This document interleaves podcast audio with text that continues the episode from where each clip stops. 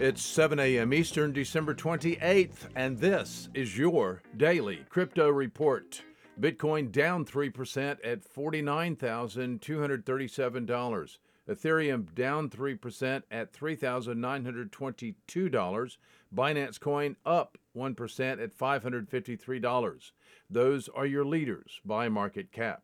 Top gainers in the last 24 hours include Digital Bits up 29%, Dusk Network up 29%, and Origin Trail up 24%. Today's episode brought to you by the folks at ungrocery.com. Visit the food people online at ungrocery.com. Today's news. A drop in crypto markets from Monday evening prompted almost $300 million in liquidations across several crypto futures. That from uh, analytics tool CoinGlass. More than 109 traders' positions were liquidated in the past 24 hours. However, that has not hurt seasoned Bitcoin holders. Why? They just aren't spending their coins.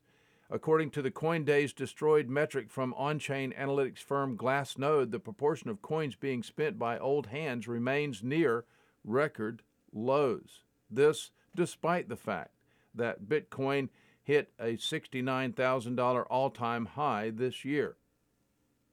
Bitcoin failed to hold above the $52,000 level after brief, briefly breaking through the resistance level yesterday, and it slipped below 49,500 in early European hours today.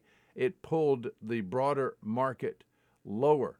Losses were led by Polkadot.